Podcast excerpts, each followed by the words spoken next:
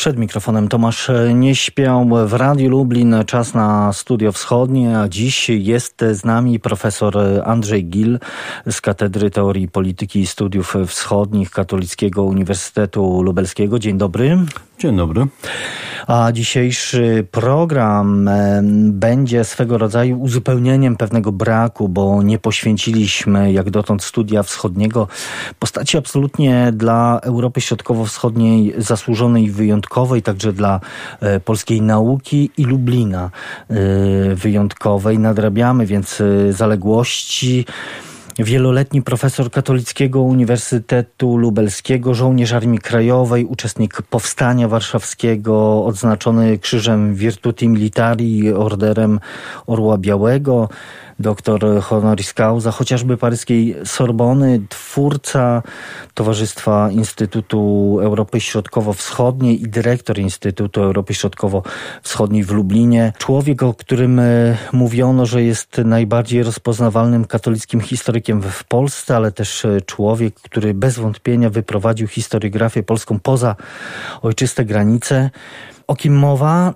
Wyjaśnił to archiwalne, wspomnieniowe nagrania Radia Lublin, w których o bohaterze naszej audycji mówią jego uczniowie. Na początek profesor Henryk Gapski. Przyszedł na kul w trudnych czasach. W roku 50 ksiądz rektor Słomkowski zaprosił wtedy paru młodych y, badaczy właśnie profesor Kłoczowski wspólnie z swoimi przyjaciółmi, którzy też przyszli w tym czasie, potrafili y, zgromadzić wokół siebie młodych ludzi, zaproponować y, pewną wizję badań przeszłości y, chrześcijaństwa w Polsce. Kościół w Polsce stał się tutaj centrum ich zainteresowań badawczych i to, co zaproponował Jerzy Kłoczowski, y, było następnie przez dziesięciolecia realizowane. Przy wszystkich modyfikacjach, zmianach. Tomasz Nowicki, dyrektor Instytutu Historii KUL.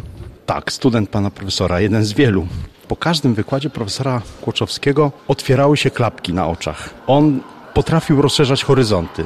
I taki właśnie choćby szczegół. Mm, pamiętam takie jego powiedzenie, że człowiek jednej książki jest barbarzyńcą co oznaczało, że trzeba czytać, że nie można spocząć na jednym poglądzie, ale trzeba szukać też poglądów przeciwnych i dopiero z tego wyciągać wnioski zaproponował nowy język analiz, innego spojrzenia na przeszłość y, y, chrześcijaństwa w Polsce. Zespoły, bo to trzeba raczej mówić w liczbie mnogiej, które y, gromadził wokół siebie, dały nam nowe opracowanie dziejów Kościoła w Polsce, chrześcijaństwa w Polsce. Koczowski wyprowadził historiografię polską właśnie poza ojczyste granice.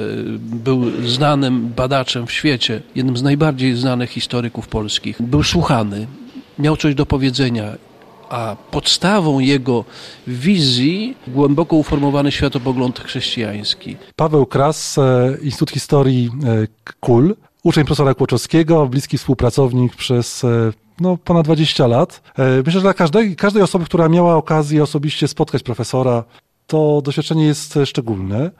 Spotkanie człowieka, który miał niesamowitą wyobraźnię i zarazem był tytanem pracy. To było czuć, że człowiek o wielkich horyzontach, osoba, która miała, jako jedna z niewielu osób w moim, w moim odczuciu, tak szerokie kontakty międzynarodowe, była osobą rozpoznawalną w środowisku międzynarodowym, zarówno wśród historyków, mediewistów, ale nie tylko, jako intelektualista, jako właśnie szef e, przez długi czas Polskiego Komitetu, Komitetu UNESCO. Człowiek, który miał na swoim dorobku no, ponad 30 książek i ponad 800 artykułów naukowych, które są w różnych językach świata. Osoba, która także z racji swojego doświadczenia życiowego, jako żołnierz Armii Krajowej, jako powstaniec e, warszawski, z racji swojego zaangażowania także w Solidarność, miała e, autorytet moralny. Była w stanie wypowiadać na różne tematy, nie tylko naukowe tematy i była słuchana. To, to myślę, że to jest bardzo ważne, że profesora się słuchało z dużą przyjemnością i z racji tego, co mówił i jak mówił. Mirosław Filipowicz, Instytut Historii Katolickiego Uniwersytetu Lubelskiego. Profesor Kłoczowski właściwie od początku swego dorosłego życia, od czasów II wojny światowej,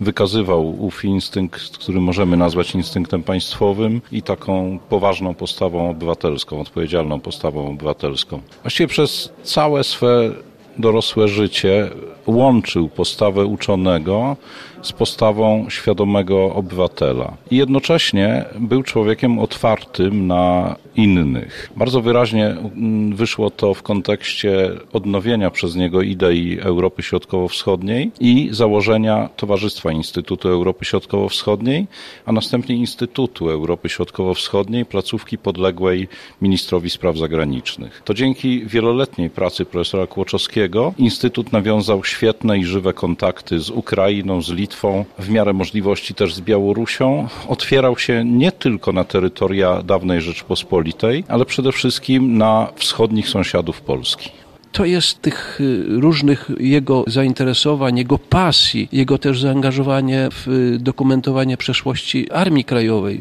On jako powstaniec warszawski, który krwią zaznaczył obecność i ofiarność, do końca Encyklopedia Powstania Warszawskiego bardzo dużo mu zawdzięcza. Żył długo, ale dużo robił. Bardzo wiele po nim pozostało. Tu trzeba będzie ogromnej refleksji nad tym y, jego dziełem, które nam w spadku pozostawił. Tyle z Archiwum Polskiego Radia Lublin.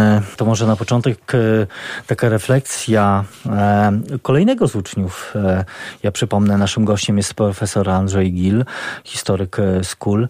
Kim dla pana profesora był profesor Jerzy Kłoczowski? To też taka uwaga, raczej nie czuję się uczniem profesora raczej czuję się jego współpracownikiem, a tak naprawdę jestem jego współpracownikiem, mimo że skończyłem studia w Katolickim Uniwersytecie Lubelskim trudnych latach 80. Nie miałem zajęć z profesorem. Profesor wtedy wykładał na Sorbonie.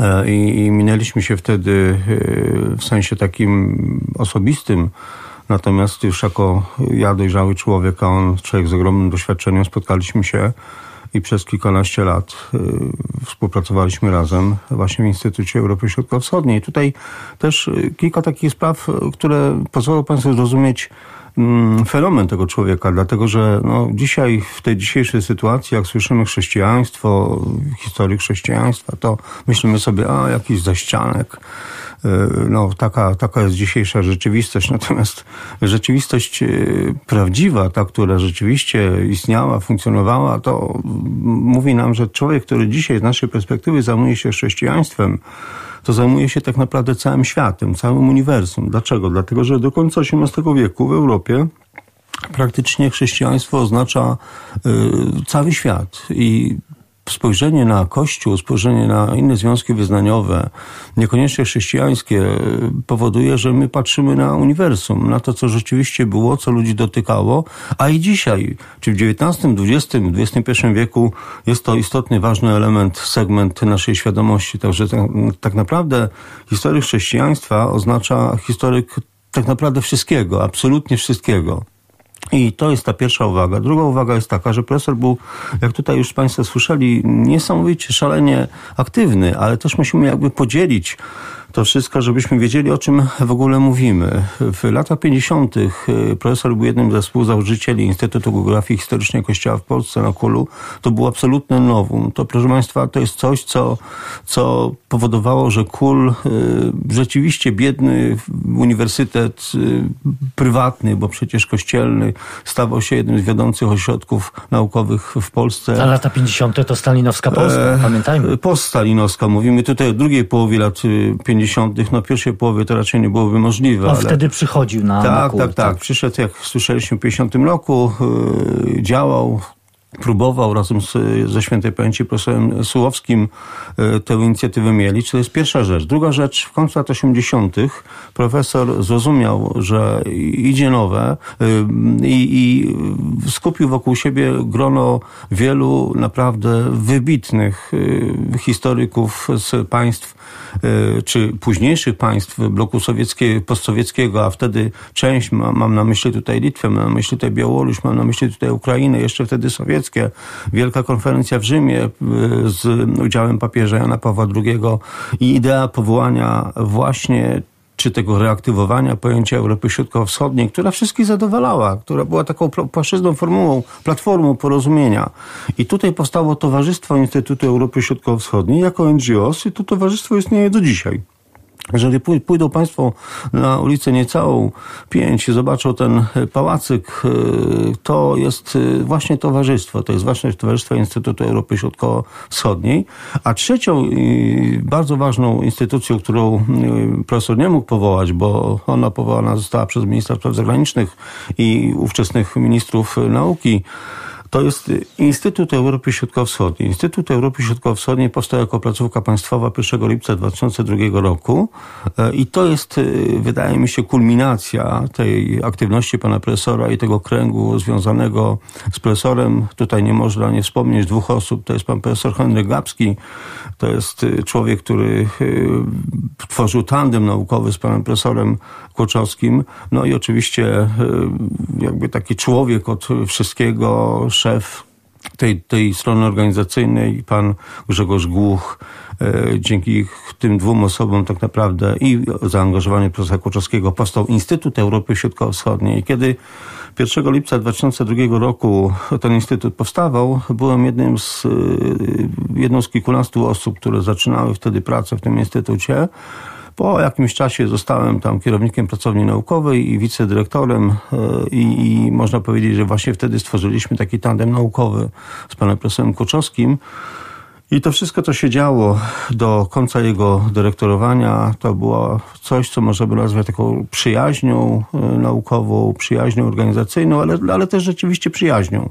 Zawiązała się przyjaźń między ludźmi, którzy no, dzieliło nas bardzo wiele w sensie i czasowym, w sensie doświadczenia życiowego, ale mieliśmy jedną cechę wspólną, to znaczy mieliśmy bardzo podobne wizje. Profesor miał takie dwie ważne wizje. Miejsce, pierwsza to jest miejsce chrześcijaństwa w tej przestrzeni i historycznej, współczesnej, a drugie to jest ta wizja Europy Środkowo-Wschodniej, którą przejął po swoim wielkim poprzedniku, panu profesorze świętej pamięci Oskarze Haleckim, i to są te dwie wizje, dwie rzeczywistości, które spowodowały, że Instytut Europy Środkowo-Wschodniej przez tych 10 lat naprawdę był punktem na mapie e, nauki nie tylko polskiej, ale e, europejskiej, a niekiedy także i światowej. To, to trudno z perspektywy tych e, kilkunastu lat już jakby ogarnąć to wszystko, ale rzeczywiście był taki moment, że u nas w Lublinie przy niecałej krzyżowały się drogi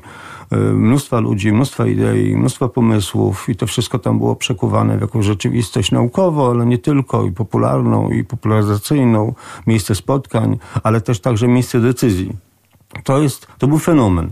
O, jego już nie ma, on się skończył, instytut przestał istnieć, profesor odszedł na emeryturę, y, jakby stworzona, została stworzona nowa rzeczywistość, inna rzeczywistość, a, a ja mówię tutaj o tym okresie tych 10 lat, kiedy rzeczywiście instytut był czymś, co jednoczyło, co było impulsem, a jednocześnie miejscem konsumpcji pewnych idei i, po tym pozostały dziesiątki publikacji, różnego rodzaju zamierzeń, które niektórzy kontynuują do dzisiaj. Pan profesor mówił y, o, o tym także doświadczeniu y, życiowym y, profesora Kłoczowskiego. Y, też myślę, że warto odnotować, to też już padało w, w tych nagraniach, y, odnotować kilka faktów y, biograficznych. Profesor Kłoczowski urodził się e, w 1924 e, roku e, w okolicach Przasnysza. To jest pogranicze polsko-pruskie. No, ale ten rok 24 oznacza, że należał do pokolenia Kolumbów. Tak, to jest, to było dla mnie przejmujące doświadczenie. Kiedyś chodziliśmy po Warszawie, tam gdzie profesor e, brał udział w walkach e, na, na Mokotowie i, i on pokazywał e, miejsca, które się zachowały, a tam gdzie się nie zachowały, to opowiadał o tym i to było dla mnie strasznie przejmujące, dlatego że wtedy widziałem tego dwudziestoletniego chłopaka, który opowiadał, jak do dzisiaj nie może iść jedną stroną ulicy, dlatego że tam był gołębiarz niemiecki, czyli ten snajper i, i ulica była pod obstrzałem i on do dzisiaj, po kilkudziesięciu latach nie może tą stroną iść, która wtedy była e, bardzo niebezpieczna, więc przechodzi na drugą stronę i to robi bezwiednie. Opowiadał takie rzeczy, które no, rzeczywiście z perspektywy mojej, człowieka, który rodzi się w kilkanaście lat po wojnie, były czymś niebywałym, doświadczeniem ogromnym. I, i to jest to jest taka lekcja nie tyle historii, bo historię znałem, ale lekcja e, czy doświadczenie człowieka, który przeżył straszny ból. I ten ból go ukształtował e, na dalsze lata, wzmocnił go. To była taka szczepionka, którą on wtedy dostał w czasie powstania. Stracił przecież rękę. E, młody człowiek, dwudziestoletni i niektórzy powiedzieliby, no koniec mojego świata, koniec mojego życia, a dla niego był to tak naprawdę początek. Towarzyszyła mu przez wiele lat jego żona, świętej pamięci pani Krystyna Kłoczowska, o której trzeba pamiętać i trzeba łączyć ich razem, dlatego że oni Też tworzyli... postać nietuzinkowa. Postać no, niesamowita, niesamowita i miałem przyjemność wiele razy z nią rozmawiać i, i rzeczywiście myślę sobie, że bez pani Krystyny nie byłoby profesora, dlatego że ona była tą tą częścią ich małżeństwa, która wspierała go, ale także jednak uzupełniała go. No, pamiętajmy, że, że realia, dzisiejsza realia lat 50., 60., 70., 80. dla człowieka, który ma tylko jedną sprawną rękę, to, były, to była naprawdę męka. Więc bez tych dwojga ludzi nie byłoby tych ogromnych doświadczeń, osiągnięć, które są które o których trzeba pamiętać, bo, bo najgorzej to skazać człowieka na zapomnienie, a, a tej postaci nie można skazać na zapomnienie, dlatego że ona jest, ona się nie mieści w żadnych, żadnych układach, w żadnych jakby takich figurach, i, I trzeba, i dlatego o tym dzisiaj rozmawiamy, żebyśmy ciągle o, o, nim pamiętali, o tym, co stworzył i czego takich naprawdę dokonał. I wracamy do, do tej e, wyjątkowej postaci e, właśnie dzisiaj. E, to jeszcze jakby uzupełniając kilka tych faktów biograficznych, po wojnie profesor, no jeszcze nie wtedy, zaczął studia w Poznaniu, kontynuował je w, w Toruniu, tam obronił doktorat. Rok 50, jak już wspomnieliśmy, przybywa na kul, czyli mm, w, w, czasach stalinowskich y, do, do miejsca, które właściwie było jedynym miejscem, w którym e, e, e, można pracować, jeszcze historyk kościoła może pracować i rozwijać się naukowo. No tak, to też się troszeczkę o tym zapomina po 30 latach od przemian, które zakończyły istnienie formalne PRL-u czym był kul e, i dzisiaj wyciąga się te sprawy trudne e, i to jest jasne, no taka była historia, ale, ale zadajmy sobie pytanie dlaczego? Dlaczego kul był pod takim ciągłym nadzorem e, i służby bezpieczeństwa, i organów partyjnych, i nie tylko przecież polskich, ale także i, i, i naszego wschodniego sąsiada. E, no dlatego właśnie, że przynajmniej próbował być czymś innym niż wszystko. Próbował przechować tą e, ideę uniwersytas, tę ideę wolnych badań, tę ideę wolności jako takiej. Tutaj formułowały się różnego rodzaju w latach 70. E, kółka które kontestowały rzeczywistość i opierały się na jakimś sensownym e, planie przyszłości, na, na, na czymś, co, co, co jest bliskie Polsce i tutaj profesor Kłuczowski miał też swoje, swoje zasługi. Spora część tych ludzi, którzy tworzyli ówczesną opozycję w środowisku studenckim była związana z profesorem. Także pierwsza Solidarność, ogromne zaangażowanie E, był naukowcem, ale był także społecznikiem, był także propaństwowcem i był kimś, kto próbował e, na swoje e, możliwości jednak dla Polski zrobić nie tylko naukę, ale także coś więcej, żebyśmy rzeczywiście jakby realizowali pewien ideał. Dla niego ideałem była ta Republika Chrystiana, czyli, czyli, czyli czym jest Republika Chrystiana? Jest wspólnotą wszystkich tak naprawdę, bo tym pojęciem Chrystianos to jest, y, to jest po prostu Europejczyk, czyli wspólna Europa, ale Europa wartości, Europa idei, Europa zasad. I to jest y, coś, o czym... Czyli to, co tak naprawdę stało u zarania Unii Europejskiej przecież. Tak, no zapominamy. Te 12 gwiazdek we fladze Unii Europejskiej to nie jest jakiś, to nie są przypadkowe gwiazdki, to są gwiazdki z nimbu Najświętszej Marii Panny. Założyciele Unii Europejskiej byli głęboko wierzącymi katolikami, który, którzy próbowali w jakiś sposób nawiązać do tej idei Rzeczpospolitej Chrześcijańskiej, co wydaje się może dzisiaj dziwne i niewiarygodne, ale tak, tak było jeszcze dwa pokolenia temu, więc profesor się jakby w tym wszystkim mieścił. On, on był bardzo prounijny. I e, dlaczego? Dlatego, że on rozumiał tę Unię tak, jak, jak rozumieli nasi przodkowie, którzy kiedyś ponad tysiąc lat temu e, wchodzili do Europy właśnie jako chrześcijanie, właśnie jako ci, którzy próbują wejść na równych prawach e, w ten świat tej starej Europy. Zresztą to genialne pojęcie młodszej Europy, które Uku, które wykorzystał, one, ono pokazuje, że był to człowiek wielkiego formatu, który rozumiał rzeczywistość lepiej niż, niż niejeden ówczesny polityk.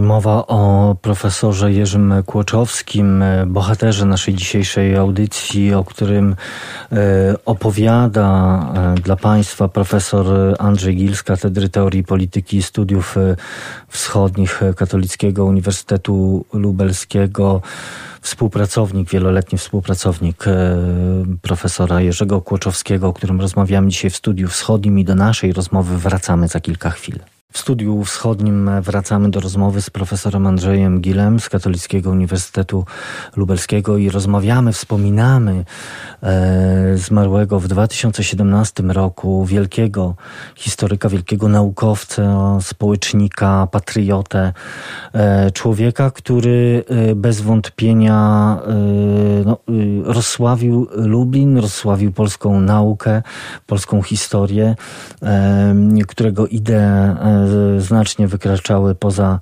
e, poza Polskę. E, profesor e, Kłoczowski, mm, pan profesor Gil, nasz gość, wspominał o tym, że, że mm, i też nagrania, o których, o, które słuchaliśmy na początku naszej audycji, o tym też mówią. To, co też cechowało profesora Kłoszowskiego, to to, że oprócz ogromnego doświadczenia, intelektu i, i, i tej myśli, idei. Mm, był człowiekiem słuchanym. To też ważne.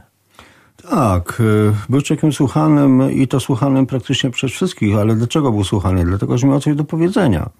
Miał coś do powiedzenia i to jest y, fenomen, że słuchał go pan prezydent Aleksander Kwaśniewski, ale także słuchał go pan prezydent Lech Kaczyński. Profesor opowiadał wielokrotnie o spotkaniu w Lucieniu, gdzie, gdzie święte pamięci prezydent Kaczyński inicjował spotkania właśnie ludzi nauki, niekoniecznie mu e, bliskich i bliskich jego poglądom. Także e, profesor Kłoczowski był człowiekiem otwartym, ale jednocześnie był człowiekiem, który potrafił zaskoczyć, potrafił przekazać, potrafił przekonać. Pamiętam taką wizytę w Wilnie, kiedy spotykaliśmy się z ówczesną przewodniczącą Sejmasu Litewskiego, panią Degucienie, i, i profesor w fantastyczny sposób potrafił przekonać do idei współpracy. Był to, to kolejny okres jakichś napięć polsko-litewskich, to było bardzo trudne, bardzo trudny czas. Y, potrafił y, przekonać do współpracy ludzi, którzy od tej współpracy teoretycznie byli bardzo dalecy. Naszych partnerów ukraińskich, naszych partnerów białoruskich. Przypomnę, o czym się już nie pamięta, że w Lublinie istniało Europejskie Kolegium Polskich Ukraińskich Uniwersytetów, którego pomysłodawcą i w pewien sposób realizatorem był pan profesor Jerzy Kłoczowski. To jest y, coś, a efektem było ponad około 140 doktoratów, które zrobili tutaj młodzi Ukraińcy, dzisiaj będący elitą y, Ukrainy. I to jest gdzieś, zapomina się o tym, gdzieś, gdzieś y, to wszystko zanika, ta, ta świadomość, a mamy 140 ludzi po stronie ukraińskiej, którzy byli w Lublinie, którzy tutaj kończyli. Niektórzy też zostali tutaj. Ależ oczywiście, sporo z nich zostało, ale duża część wróciła i dzisiaj jest jest y, dziennikarzami, politykami, biznesmenami. Jest to taki kapitał, który został tutaj wytworzony, a który został zmarnowany, dlatego że no, w którymś momencie ta idea niestety natrafiła na, na czas polityczny i, i gdzieś ją... To zresztą jest historia na zupełnie inną rozmowę, ale w każdym razie mamy do czynienia z człowiekiem, który był słuchany, dlatego że miał coś do powiedzenia, dlatego że stało za nim coś więcej niż tylko słowa, słowa, słowa. Doskonały organizator, świetny też ogromny człowiek. dorobek ten naukowy, wiele A, publikacji. O tym, nie, o tym nie mówimy. Człowiek, który był publikowany w wielu językach świata, który, którego książki wydawano w wielu państwach, tłumaczono na wiele języków, które budziły y, dyskusje, które skłaniały do zadawania pytań, szukania odpowiedzi y, i który był świetnym, doskonałym mówcą. I muszę powiedzieć Państwu, że kiedy go słuchałem, a miałem przyjemność słuchać go także w takich rozmowach bardzo, powiedziałbym, e, kiedy rozmawialiśmy we dwóch przez wiele godzin o różnych sprawach, o, o życiu, to był fantastyczny orator, człowiek, który potrafił z jednego zdania stworzyć całą wypowiedź i człowiek wychodził z, y, później z takim przeświadczeniem, że obcował z kimś, kto naprawdę ma coś do powiedzenia. Takim momentem, może nie tyle przełomowym, na pewno ważnym o tyle, że też bez wątpienia pozostawił jakiś ślad na na tym życiorysie były oskarżenia o współpracę z perelowskimi służbami. One się pojawiły gdzieś w 2004 roku, jeszcze przed 80. urodzinami profesora. E, potem pamiętamy taką słynną e, pracę e, pana Sobieraja, który wyjaśniał tamte mechanizmy. To ważne wydarzenie? Profesor, rozmawialiśmy o tym, nie chcę o tym mówić nie będę tego komentował, dlatego że było dla mnie zawsze dziwne i tego nie rozumiałem, nie rozumiem do dzisiaj, że koncentrujemy się na ja nie mówię teraz o profesorze Kłoczowskim, mówię o, o całym zjawisku. Koncentrujemy się na ludziach, którzy zostali złamani, natomiast nie koncentrujemy się na tych, którzy łamali. I dla mnie to jest y, chore. Dlatego nie chcę o tym mówić, nie będę o tym mówił. Mam swoje zdanie. Rozmawiałem z profesorem, mieliśmy taką bardzo szczerą rozmowę, dlatego że dlatego że e, no, był to dla mnie problem. E, młody człowiek, który widzi w kimś ogromny autorytet i nagle takie oskarżenia. E, I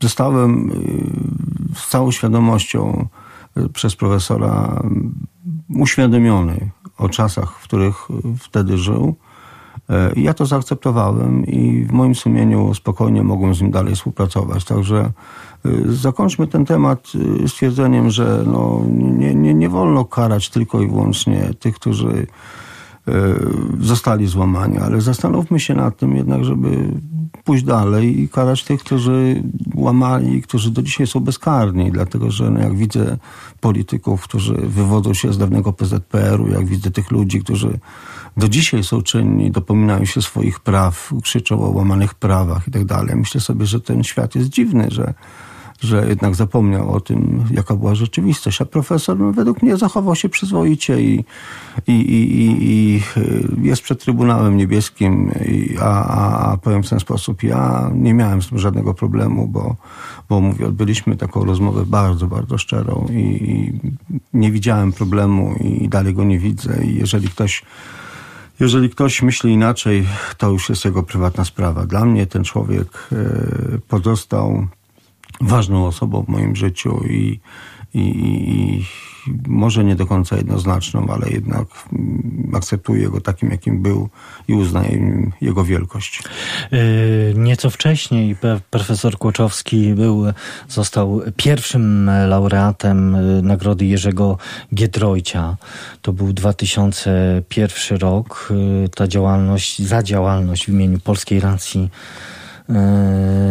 Stanu E, to było ukoronowanie tych jego działań naukowych, czy, czy wręcz nie, przeciwnie? Nie, nie, nie. Ja tutaj, znaczy... Oczywiście tych odznaczeń, nagród było... To nawet nie o to chodzi. To profesor miał świadomość y, pewnej też, y, no powiedziałbym, wagi pewnych gestów i symboli. Dlatego tutaj postać Jerzego Giedroycia była istotna, ważna w działalności Instytutu i jakby ta linia Giedroyciowa E, była ważna, ale też no, dla mnie to są jakby dwie rzeczywistości.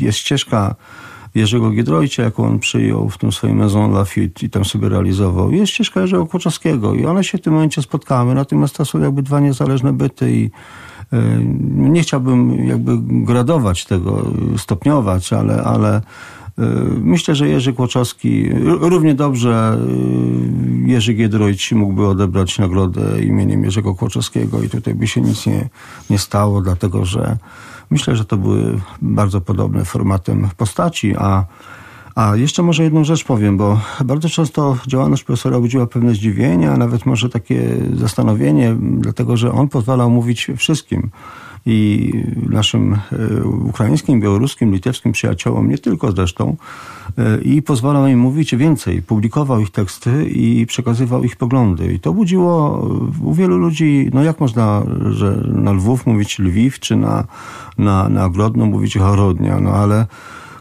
Pamiętajmy, że e, myśmy też tam byli po tamtej stronie i w Grodnie mówiliśmy o Grodnie, a u Lwowie mówiliśmy o Lwowie, więc to jakby działało w dwie strony. Poza tym e, ci ludzie, którzy z nami współpracowali, e, przyjmowali nasz, nasz punkt widzenia, przynajmniej znali go, uczyli się polskiego, rozmawialiśmy, spotykaliśmy się. To były naprawdę wielkie postaci tamtego czasu i, i, i to było tą wartością dodaną. Dlatego mówię, Nawiązując do tej nagrody Giedroycia, że oczywiście Jerzy Giedroyć miał e, swój szlak życiowy i kultura i nie tylko to jest wielkiego dorobek, ale Jerzy Kłoczowski miał też ogromny dorobek, także taki dorobek, którego może dzisiaj nie widać, ale on jest i jeżeli ktoś jest na wschodzie, kto myśli o Polsce e, w kontekście bardzo pozytywnym czy pozytywnym, to w jakiejś tam mierze jest to też zasługa i pana profesora Kuczowskiego i tego, co robiliśmy w Instytucie przez wiele, wiele lat. O czym y, dla profesora Kłoczowskiego, zdaniem pana profesora,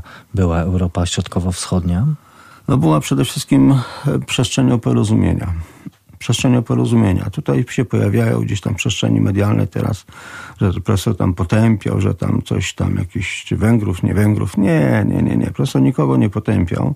Profesor był człowiekiem otwartym, ale w taką mądrą otwartością. Profesor przede wszystkim rewelacyjnie znał e, historię, rewelacyjnie znał literaturę historyczną, to było, nie, to było niesamowite, jak ten człowiek był pracowity jak, e, jaką miał ogromną wiedzę. I ta wiedza nie pozwalała mu na zaściankowość, ta wiedza e, dawała mu taki punkt do tego, żeby tę przestrzeń traktować jako taką przestrzeń spotkania. I oczywiście w jakiś tam sposób także konfrontacji, ale konfrontacji, która ma prowadzić do jakichś wniosków. I yy, to w Lublinie była kiedyś 20 lat temu, tak jak sobie przypominam, wielka, wielkie spotkanie historyków rosyjskich, najlepszych historyków, jakich wtedy miała Rosja, na temat koncepcji Europy Środkowo-Wschodniej. Kiedy dyskutowaliśmy o tym, kiedy rozmawialiśmy o tym e, i, i, i to jest jakby ta zasługa profesora. Przestrzeń wspólnoty. Szukaliśmy tego, co wspólne. Dzisiaj się to wydaje no, dziwne, ale, ale myśmy to znajdowali. I nie tylko kiedyś, ale także i dzisiaj.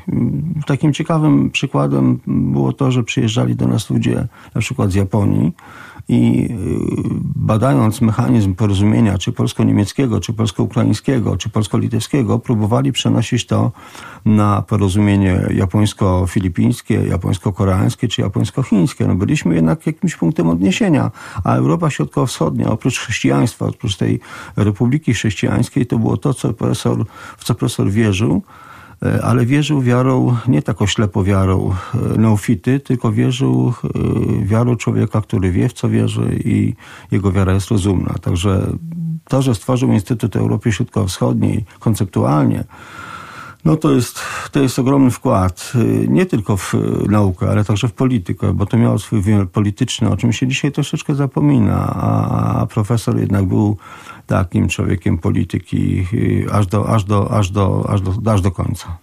Y, co zostało, panie profesorze, z dziedzictwa profesora Kłoczowskiego? To trudne pytanie. Jeszcze, jeszcze trudniejsza odpowiedź. Y, bo... Ja po jego śmierci pamiętam tekst Łukasza Jesiny w Rzeczpospolitej. Kryzysu idei profesor na szczęście już nie zobaczy. Tej idei, o której też mówił. I to taka smutna konstatacja. Świat się zmienia. Zmienia się zupełnie i y, to, co jeszcze 10-15 lat temu traktowaliśmy jako pewnik, dzisiaj y, Europa się zmienia. W zasadzie ta Europa to jest pewnym paradoksem, że my się dzisiaj stajemy starszą Europą, natomiast Europa Zachodnia staje się czymś, co, co nie wiadomo, czym będzie w przyszłości. Na pewno nie jest tą starszą Europą. Coś, coś się takiego stało. A jeżeli chodzi o dziedzictwo profesora E, niestety, ale profesor jest, jest to cecha ludzi wielkich i cecha ludzi, którzy żyli długo i pracowali do samego końca, że jednak gdzieś ta nić pokoleniowa się rwie Jego współpracownicy z tego okresu pierwszego też już dawno nie żyją. Profesor święty pamięci profesor Stanisław Litak, wybitny uczony, nie żyje już od kilku ładnych lat. Całe to pokolenie po prostu odeszło. Jego naukowe wnuki też poszły w różną stronę i, i, i niektórzy już myślą o emeryturach, niektórzy są na tych emeryturach. Mm, gdzieś to wszystko się, powiem tak brzydko, rozlazło, bo to chyba to trzeba tak nazwać, dlatego że y, Instytut y, Europy Środkowo-Wschodniej został przekształcony w zupełnie nową jednostkę, która ma zupełnie inny charakter, która ma... Instytut Europy Instytut Środkowej. Europy tak. Środkowej to jest, to jest placówka stricte analityczna, e, podobna do Ośrodka Studiów Wschodnich czy do Polskiego Instytutu Spraw Międzynarodowych. Ona ma swoje zadania. Chociaż na początku przy powstaniu odwołała się też do tego dziedzictwa Nie, no to, profesora to, Kłuczowskiego. No, musiała się odwołać, Rada bo, bo, bo jest prawnym następcą Instytutu Europy Środkowo-Wschodniej. Natomiast to wszystko, co było w Instytucie robione, proszę sobie zajrzeć na starą stronę, ona jeszcze funkcjonuje w sieci. Jak, jakie tam były niesamowite rzeczy wydawane, jakie, jakie, jakie konferencje, o, co myśmy tam w ogóle robili. To, to rzeczywiście kilku ludzi, czy kilkunastu m, pracowało no, niemal jak, jak jakiś wydział uniwersytetu. No to dziedzictwo gdzieś, gdzieś się gubi w tym momencie i, i, jego podejście do tego dziedzictwa jest bardzo utylitarne, dlatego że zapomina się o tej Republice Chrześcijańskiej, zapomina się o Europie Środkowo-Wschodniej, a wyciąga się jakieś elementy, które dla profesora były no, wtórne, czy, czy, czy wręcz mało ważne, czy, czy wręcz nieważne. Profesor na przykład, e, to jest ciekawa historia, profesor na przykład miał świadomość Rosji, miał świadomość istnienia Rosji, no, był wielkim humanistą, ale jednak y, w Rosji nie badał. I to jest ciekawe. Gdzieś to się To z kończyło. względu? Y, On miał świadomość tego, że to jest zupełnie inny świat. On, on odczuwał to, że musi być jakaś interakcja, no bo ta Europa Środkowo-Wschodnia była w cieniu Rosji, Turcji i, e, i Niemiec. Ale jednak, y, jednak y, naukowo y, miał świadomość, że to jest zupełnie inny świat i, i, nie, nie wdawał się, że tak się wyrażę, w jakieś... Oczywiście wchodził w polemiki, oczywiście współpracował z wieloma środowiskami rosyjskimi, ale jednak miał świadomość tego, że to jest Instytut Europy Środkowo-Wschodniej. E, i i jeżeli ta Rosja jest, to jest na tej zasadzie właśnie, że jest y, ten cień tych trzech wielkich, czyli Rosji, właśnie Turcji na południu i, i Niemiec na zachodzie. Więc jakby to są takie, no to dziedzictwo dzisiaj jest, jest y, po części zapomniane, po części rozproszone, po części gdzieś się właśnie rozlazło jakoś tak, nie wiadomo jak. E, I, i, i, i tak naprawdę ani na Kulu, ani, ani gdzie indziej nie, nie, nie ma nie ma tego, tej, tej świadomości, że, że jest coś takiego jak dorobek, ogromny, wielki, potężny dorobek i człowieka, i całego środowiska, i przede wszystkim Instytutu Europy Środkowo-Wschodniej. To, są, to jest ogromny dorobek, a gdzieś to wszystko e, zanikło. Ale czy to oznacza, że o tym dorobku powinniśmy tylko pamiętać, czy jeszcze, czy jeszcze można zrobić coś takiego, żeby o idei, o, o, o dorobku i o, o tych perspektywach, e, o których też mówił profesor Kłoczowski, do których dążył, e, żeby to jeszcze w jakiś sposób e, przybrało realny, konkretny wymiar? Nie sądzę. W tej strukturze, jaka dzisiaj jest, to, to, to nie sądzę. Dlaczego? Dlatego, że no, tego człowieka się nie dało zamknąć w jakichś tam ramach. To nie był historyk, to, to nie był politolog, to nie był, nie wiem, jakiś y, człowiek, który bada jakieś jedno określone zjawisko. To był człowiek, który patrzył na, na ten y, świat w sposób bardzo złożony i to, to, to nie, nie da się zmieścić w jakiejś takiej formule. Natomiast dzisiaj, po tych nieszczęsnych reformach, to ten, ten, ten człowiek by nie, nie mógł funkcjonować w nauce dzisiaj. I taka, taka, taka instytucja o tak wielu aspektach yy, naukowych nie mogłaby funkcjonować. Ona by po prostu umarła i przepadła. Nie, nie przeszłaby parametryzacji. To jest właśnie jakimś, jako, jakoś słabością. Nie, nie, nie sądzę, żeby było to możliwe. To, to było i się skończyło, dlatego że zmieniły się czasy, ale też zmieniło się, e, jakby to wszystko skarlało, tak to powiem. To wszystko skarlało i te wielkie idee, te wielkie postaci, te wielkie,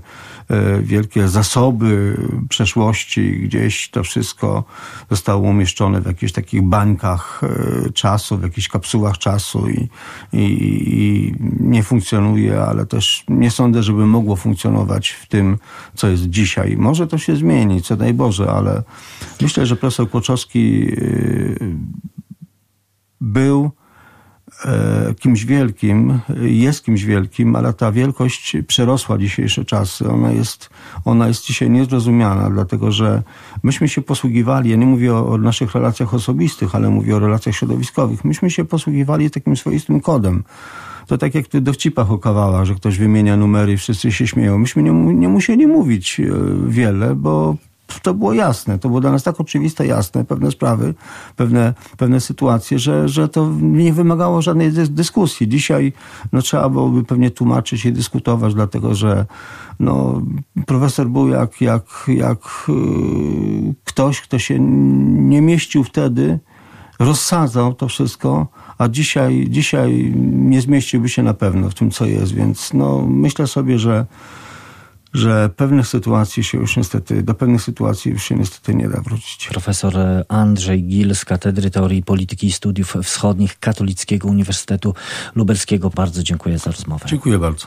A w studiu wschodnim to wszystko na dzisiaj. Nasz program wraca na antenę Radia Lublin za tydzień.